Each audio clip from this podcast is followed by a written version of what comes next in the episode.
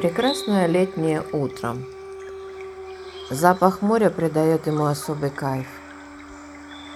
За чашечкой вкусного ароматного кофе просматриваю ленту Фейсбука и натыкаюсь на рассуждения о силе и ее цене. Приведу вам выдержку из этой статьи, автор, к сожалению, неизвестен.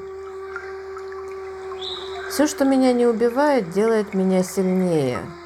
Так Ницше сказал, потом сошел с ума, а потом умер. Это красивые слова, но это неправда.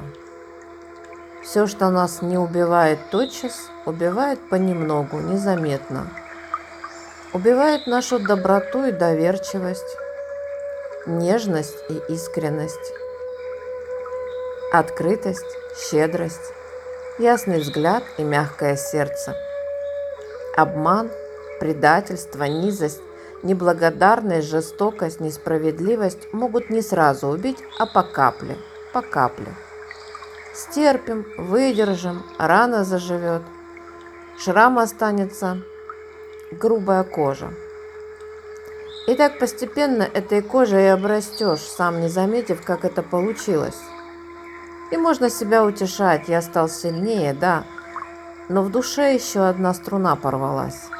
Еще один хрустальный колокольчик затих. Что-то или кто-то там умер в душе. Добрая фея или маленький ангел, которые были нашей частью. И уж точно знаешь, как надо ответить на удар. Как на жесткое слово, как дать сдачи, если нужно. И точно знаешь, что могут ударить просто так, ни за что или вместо благодарности. И ничуть этому не удивляешься. Привык. И научился терпеть или защищаться. Но что-то безвозвратно утрачиваешь с каждым ударом. Предательством, разочарованием. Навсегда это уходит и умирает. И становишься сильнее, да, но за счет других важных качеств. Все, что меня не убивает, просто убивает не сразу. Но делает сильнее или бесчувственнее, кто знает.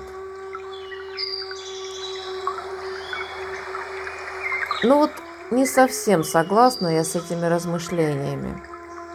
Так, да не так. В них, конечно, есть доля истины. Но все-таки.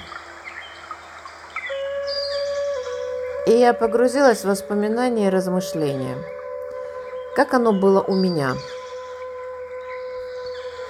Я все свои молодые годы зарабатывала статус сильной женщины. Отрабатывала урок доверия. Учителя были отличные. Достаточно долго мой жизненный принцип был, вернее, звучал «прорвемся, ничего, прорвемся».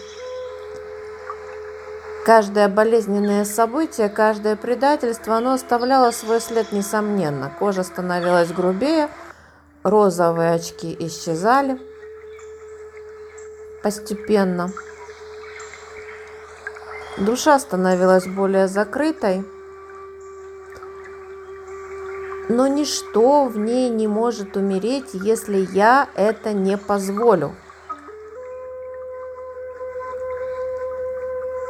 И моя душа, несмотря на все события жизни, она также умеет любить, и в ней все те же порывы добра и нежности, но только более осознанные. То есть с осознанием ценности и самоценности. И есть понимание, что дарить это не надо всем без разбору. Каждая жизненная ситуация несет свой дар. И если его найти, понять и усвоить, то из любой ситуации выйдешь с ресурсом. Я глубоко в этом убеждена. Хотя свободу выбора никто и не отменял. Каждый из нас выбирает сам. Выйдешь из боли сильнее и мудрее или выйдешь бесчувственным и убитым. Один древний философ сказал практически 2000 лет тому назад, что человека тревожат не события, а его взгляд на эти события. Иногда даже несчастный случай может служить пробуждением к началу новой жизни, а месяцы или годы, проведенные в больнице, как в моем случае, бесценным даром обретения настоящей жизни.